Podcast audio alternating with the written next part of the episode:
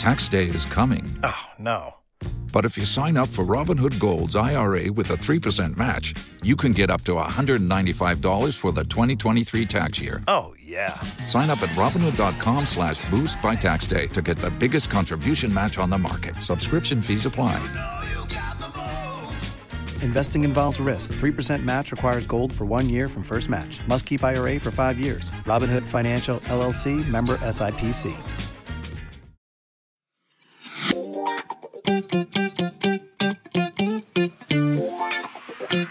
You're listening to The Netline with Barney. Just wear some tight underwear, Cameron. And DJ Rouche. You get to call yourself Buff all the time. Where's Pretty? You promised me he'd be on the show today.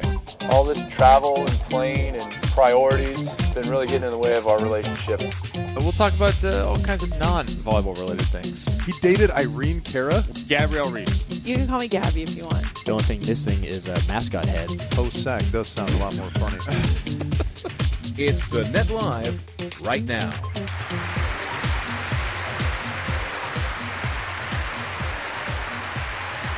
Welcome to the Crown Plaza, Austin, Texas, TNL AVP Recap Edition. Did I get everything in there, Rich Lambourne? I think you got it all. Cool. Any other initials or titles or sweltering heat edition as well? The sweltering heat, it certainly was sweltering. It got into the low 90s, and it felt like the high 90s, maybe into the triple digits out there today. I mean, you weren't playing today, but you were on the court. In the DJ booth, there wasn't really a breeze. I was in the shade, so the sun wasn't beating on me. But what was it like on Stadium Court? There wasn't a breeze down there either for the final. Actually, most of the day, you know, we had a pretty consistent wind, I think, most of the weekend. But today, it really backed off, which obviously added to the heat and what it felt like out there. I'm lucky enough to get to sit in the shade the whole time as well. And I was sweating like a farm animal. Without moving, just drips of sweat. Just sitting there, yeah. And you, for the second week in a row, you and your team decided to take the longer route to the championship, but this time losing your first round match instead of, wasn't it your second round match in Huntington Beach? Yeah, I think it amounted to the same number of matches because it was a 24-team Huntington was a bigger draw, that's right. So we had essentially a bye in the first round. Yeah, I don't know, because we ended up playing... I think the same, 7 matches, right? 2 the first day, 3 the second, and then 2 on Sunday. And Austin, keeping with its theme of keep Austin weird, that is exactly what this tournament was. Both number 1 seeds lost their opening round matches this weekend. For the first time in history, I think. I believe that is correct. Yeah. And then I think the top 3 seeds on the women's side didn't even make it to Sunday. Is that correct? That is correct. The 1 and 3 seeds... I believe both finished 7th, which means you're done midway through Saturday. And then the 2 seed... On the women's side. Went uno dos on the women's side. Yeah. So that's... And it was a pretty... Well, I don't know, on paper anyways, it was a pretty mild field on both sides probably because we had a lot of teams down in Brazil at the Itapema 4-star. That actually... I haven't seen all of the results from that yet, but... I saw that April and Alex won. Correct. It was a rematch of the Huntington Beach finals, actually. Correct. Down in Brazil over Team Canada of Sarah Pavan and Melissa, however Mark says her last name with his Humana accent. Humana Paredes. Yeah. And with no freeze scoring, April and Alex closed it out quickly, 15-10 in the third set, rather than allowing for the potential comeback. Correct. As we saw them dodge in Huntington Beach, right? And I think, exactly. And I think I saw Casey Patterson top 5 finish, I believe is what I saw. Casey Patterson and Chase Budinger got 5th. Try and Trevor got 5th. Theo Brunner, Reed Pretty got 5th. So a really nice showing. We had Billy and Stafford and also John Hyden and Ryan Doherty were also in the field, but they didn't make it out of pool.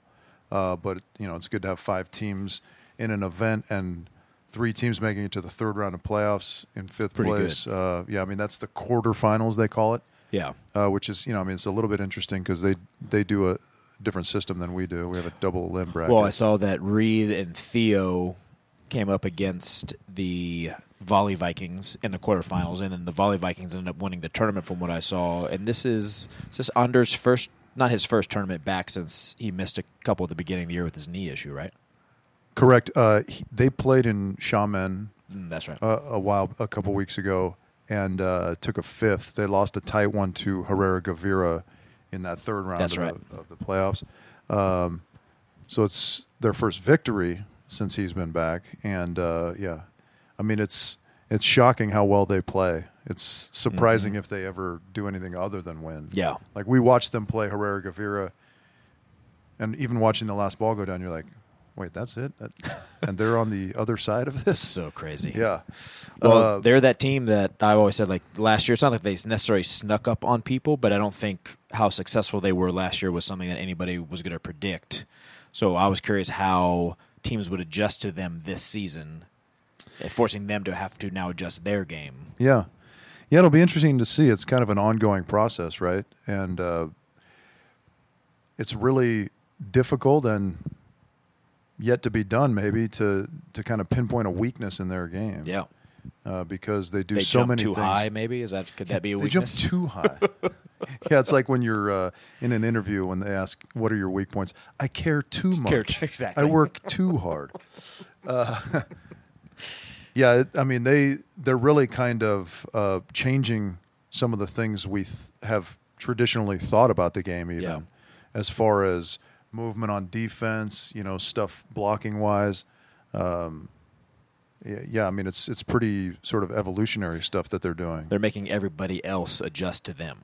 Yeah, and they're raising the level of the game that's being played because, you know, I mean, yeah, people are having to adjust to play with them. They're studying what those guys are doing and what they're doing well and trying to mimic it as best as possible.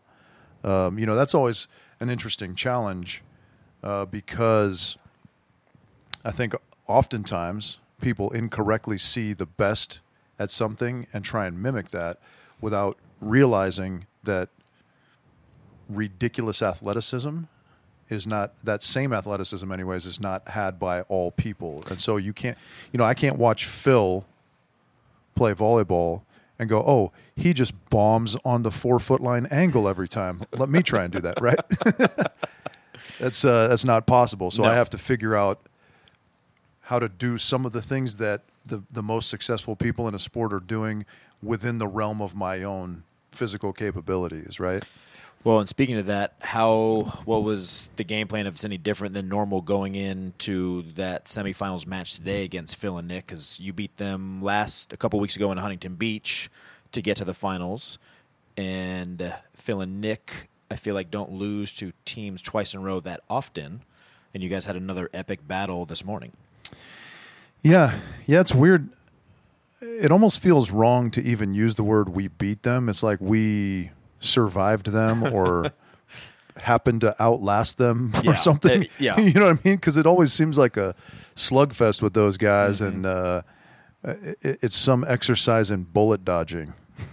Well, I feel like Jake came up with I think it was at the freeze. It was 13-14. I think Nick and Phil had the serve, and Jake came up with a huge stuff to keep it at 14-13, as opposed to then you're basically zeroing it out again at the freeze, which is a completely different ball game at that point. And he had some key plays there at the very end.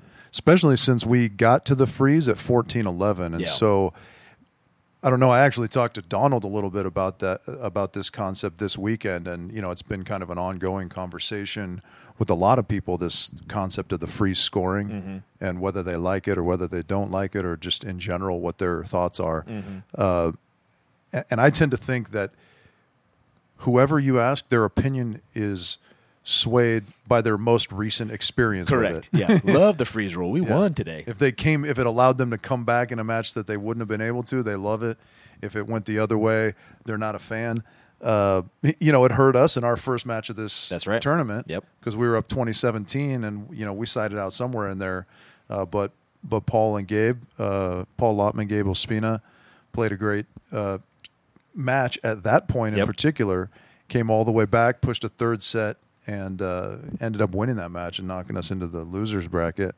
I agree with you, to go back to your original question, that block by Jake was huge, and it's crazy. You know, sometimes people have sort of a knack for getting stuff. You know, we hadn't blocked Nick all that many times in that whole entire match, So to come up with that sort of timely play, there was a play that was pretty widely circulated on, I think, the AVP Beach Instagram and so forth from the match in Huntington, where there was a big, Jake had a big stuff in transition on a back and forth and back and forth play that salvaged our game a little bit there as well.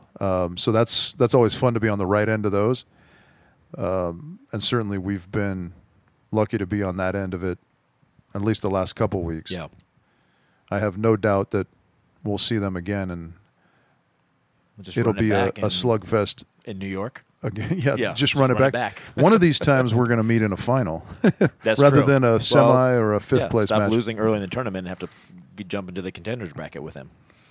Yeah, to quote Avery Drost, he said he'd like to see us play the level we played against him a little earlier in the tournament so we didn't drop into their bracket and we can avoid all the carnage, as he put it. Yeah, it does. It throws things into a loop when that one seed drops in the contenders bracket real quick. Right. Yeah. Right. Yep. And it throws us on, as the one seed and Phil and Nick as the two seed, we should meet in the finals, on paper. But when we lose the first match of the tournament, that flips us to their side of the bracket. And, exactly. You get the semifinal matchup. I don't know. I mean, those guys, you like those matches for a lot of reasons because you want to play your best against the best. Yep. And I love the element of those matchups where hopefully we're bringing out the best in each other as teams. From a fan's perspective, I mean, that's what I am at that point because I enjoy watching those two teams battle it out.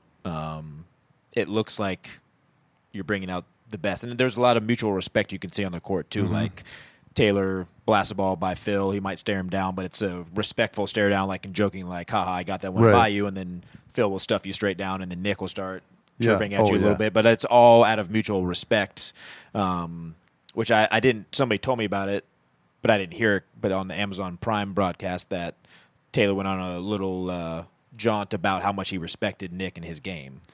Oh, yeah. Well, I mean, there's nothing but respect between all four of those competitors. It was funny. We shared an Uber over this morning. Nice. And it's just funny to, like, have these funny conversations. Just like the Golden State Warriors and Portland Trailblazers are all sharing a ride to the game each day. Yeah, perfect. Because they Uber to their matches. I think it's hysterical because all the guys, they know each other so well. So there was a point in that match this morning where Jake got an ace to Phil's sideline, or, I don't know, we scored a point. I don't remember if it was an ace or not. Yep. Then got an ace down the middle. And so Nick, before Jake even serves, is pointing to his own, the right sideline going, I know you're coming here, buddy. And then he didn't, and Nick and Phil sided out. And Nick just strolls up to the net and goes, hey, bro. You're supposed to go over there. We all know your tricks, kind of a thing. It's funny to kind of have that ongoing chess match with people where, we know what you guys like to do, you know what we like to do, and who's going to kind of blink first or who's going to do that the best. Well, how is it coaching that match? Because you do know each other so well and everybody knows each other's tendencies. So it's like we just play our game because you know the game that they're going to play. Correct. And you hope that you come out on top at the end. Well, yeah. I mean, there are kind of little adjustments you hope to be able to identify within the course of a match because, a guy may like to do a certain thing, but today is not his day in that particular element, let's say. Or maybe he's doing something else well. I don't know. It's kind of match by match. Yeah. But we certainly do like to put a lot of the focus on ourselves. Yeah. I had the opportunity recently to go to this coaching conference, like this coaches education thing, and one of the speakers there was talking about a lot of times we look at ourselves as athletes, or from a coach's perspective anyways, we go, where are we falling short, and let's focus on improving those things. But sometimes we don't spend enough time focusing on what we're really good at and making ourselves even better at those things that we're already good at. Well, doesn't that kind of go back to the, hey, Phil hits straight down on the 4-foot line, then you should also do that? Like, that's not your strength, so you're not going to teach or train that. Sure. Yeah. Sure. Yeah, and Phil's done a nice job of showing that he is really good at that, and he focuses on just doing that over and over and over again, and it's unstoppable. The angles that, and not just in your match, but against other people, the angles that Phil hits at, sometimes the defender is literally in the correct spot, mm-hmm. and it still just does not matter. Yeah, at all. You might as well just not be standing there. There were plenty of those that I can remember off the top of my head in our match with him today. Like some of the on-two balls. Yep. He comes flying in and Taylor's right there, yep. and it bounces 3 feet in front of him. And it's like, what do you get? You tell him to go 3 feet forward, and Phil's just going to high wrist snap 3 feet behind you at that point. Yeah, right. Nothing. Yeah, that's an interesting sort of strategical question that you bring up, you know, because you sort of say, hey, let's maybe give him some of the sideline and hope that he overcooks one that way. Yeah. And, so, you know, like the way Tyler Hildebrand, our head beach coach, likes to put it is that sideline is almost an extra defender for you. Mm. If you can force a player towards the sideline a little bit and they miss, then that's, you know, the sideline has defended it out of bounds, so to speak. Yeah. And so that's one way to look at it.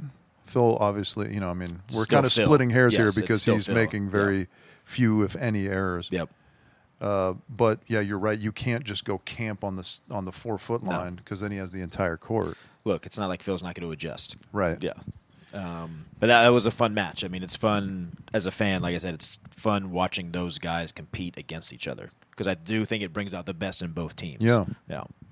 And speaking of carnage, as referenced earlier, the women's side, because of the carnage of the 1, 2, and 3 seeds not lasting very long, we had, was it a 15th? The 14 seed and the 4 or 5, I think. Yes, made it to the finals. Yeah, were Jason and Carissa the 5 seed or the 4 seed? I forget which. You have to forgive me for my brain being fried from the sun today, but they were definitely the higher seed. But we were going to have a 16th seed or a 15th seed in the finals today, the way that the semifinals lined up. And I think they were the lowest seeded qualifier to make a final. They were the 7 seed from the qualifier. Yeah, there was unless you've been to this Austin event, the qualifier teams have a huge following because the Austin fans come to the qualifier. Whatever teams make it out, they will cheer for them the entire tournament. They'll cheer for good volley, but they're usually cheering for the lower-seeded team, regardless what match it is, which is great for me because they're excited all weekend long. Sure. And so you had a lot of that this weekend. You had a couple local, and by local, I think there was an Austin qualifier team and a team from Dallas. So they're locals as in Texas, right? Like they may have played college somewhere else, but I think they live in the area. Ish. I think, yeah, and I think the girls that beat the 1 seed, Emily and Betsy, one of them went to University of Texas here. Oh, got it. And, again, apologies for not knowing their names off the top of my head. Yeah. That's what the Google machine is for. They played a great match, and the crowd was loving it for several reasons because they had that local tie, but then also they were the qualifier team, and so the fans were super into it, and we really do get just great crowds all weekend here in Austin. It's an awesome setup. They kind of switched it up this year, right? They just had like one main side that was a grandstand. Yeah, and kind of not obviously didn't go straight up, but definitely was more at a higher arc, it seemed like, than most of the stands we normally have. Yeah, and it was all, you know, like bucket seats instead of benches, right? But then you had the 3 cabanas. Which was cool. At the one end of the stadium, opposite you and like your booth and the Amazon booth. And then the other side of the court was the beer garden and kind of the VIP section, I think, right? So it was just really well. And the beer garden, I didn't realize this right away, but that was general admission.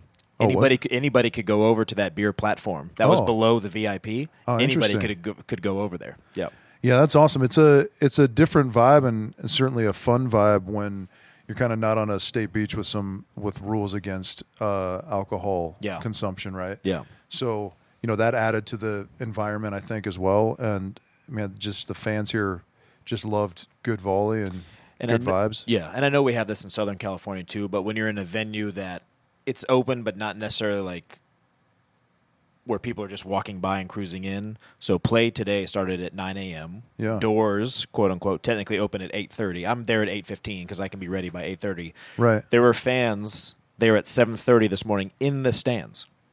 In the stands? 7:30 a.m. in the stands, watching the crew level out the court and do their design in it. Right. 7:30 a.m. That's what you need to know about the Austin fans. Yeah. Yeah, and they were sat out there melting all day long today. Well, so we had kind of the other end of the spectrum yesterday, right? You saw their dedication in another way in that it started dumping rain during the Ed Ratledge and Rafu match on Stadium Court. And I think you could clearly identify the people that weren't from here because they were the ones that stood up and looked for shelter. Correct, which was only probably about 10% of that. And the stands were full. Yep. It was like only 10% got up and left, and everybody else sat there like it was nothing. Everyone else was the priest from Caddyshack. I don't think the hard stuff's coming down for a while. Because, by the way, just in case you're wondering, I would have left. Yeah. Me, personally. Yeah. Oh, was that one drop of rain? I'm out. Well, we had ponchos and stuff covering the equipment up in the booths, right? And I still was considering leaving. Yeah, exactly. I was DJing from underneath a tarp. It was amazing. Yeah. It's really it's convenient that way. I know you have dinner plans, little victory dinner celebration tonight, which congratulations on that. Thank you. I'm looking forward to New York in a couple weeks. You're going to China tomorrow with the guys. Correct. So you're on the road for 2 weeks, or is this the first week of your two weeks?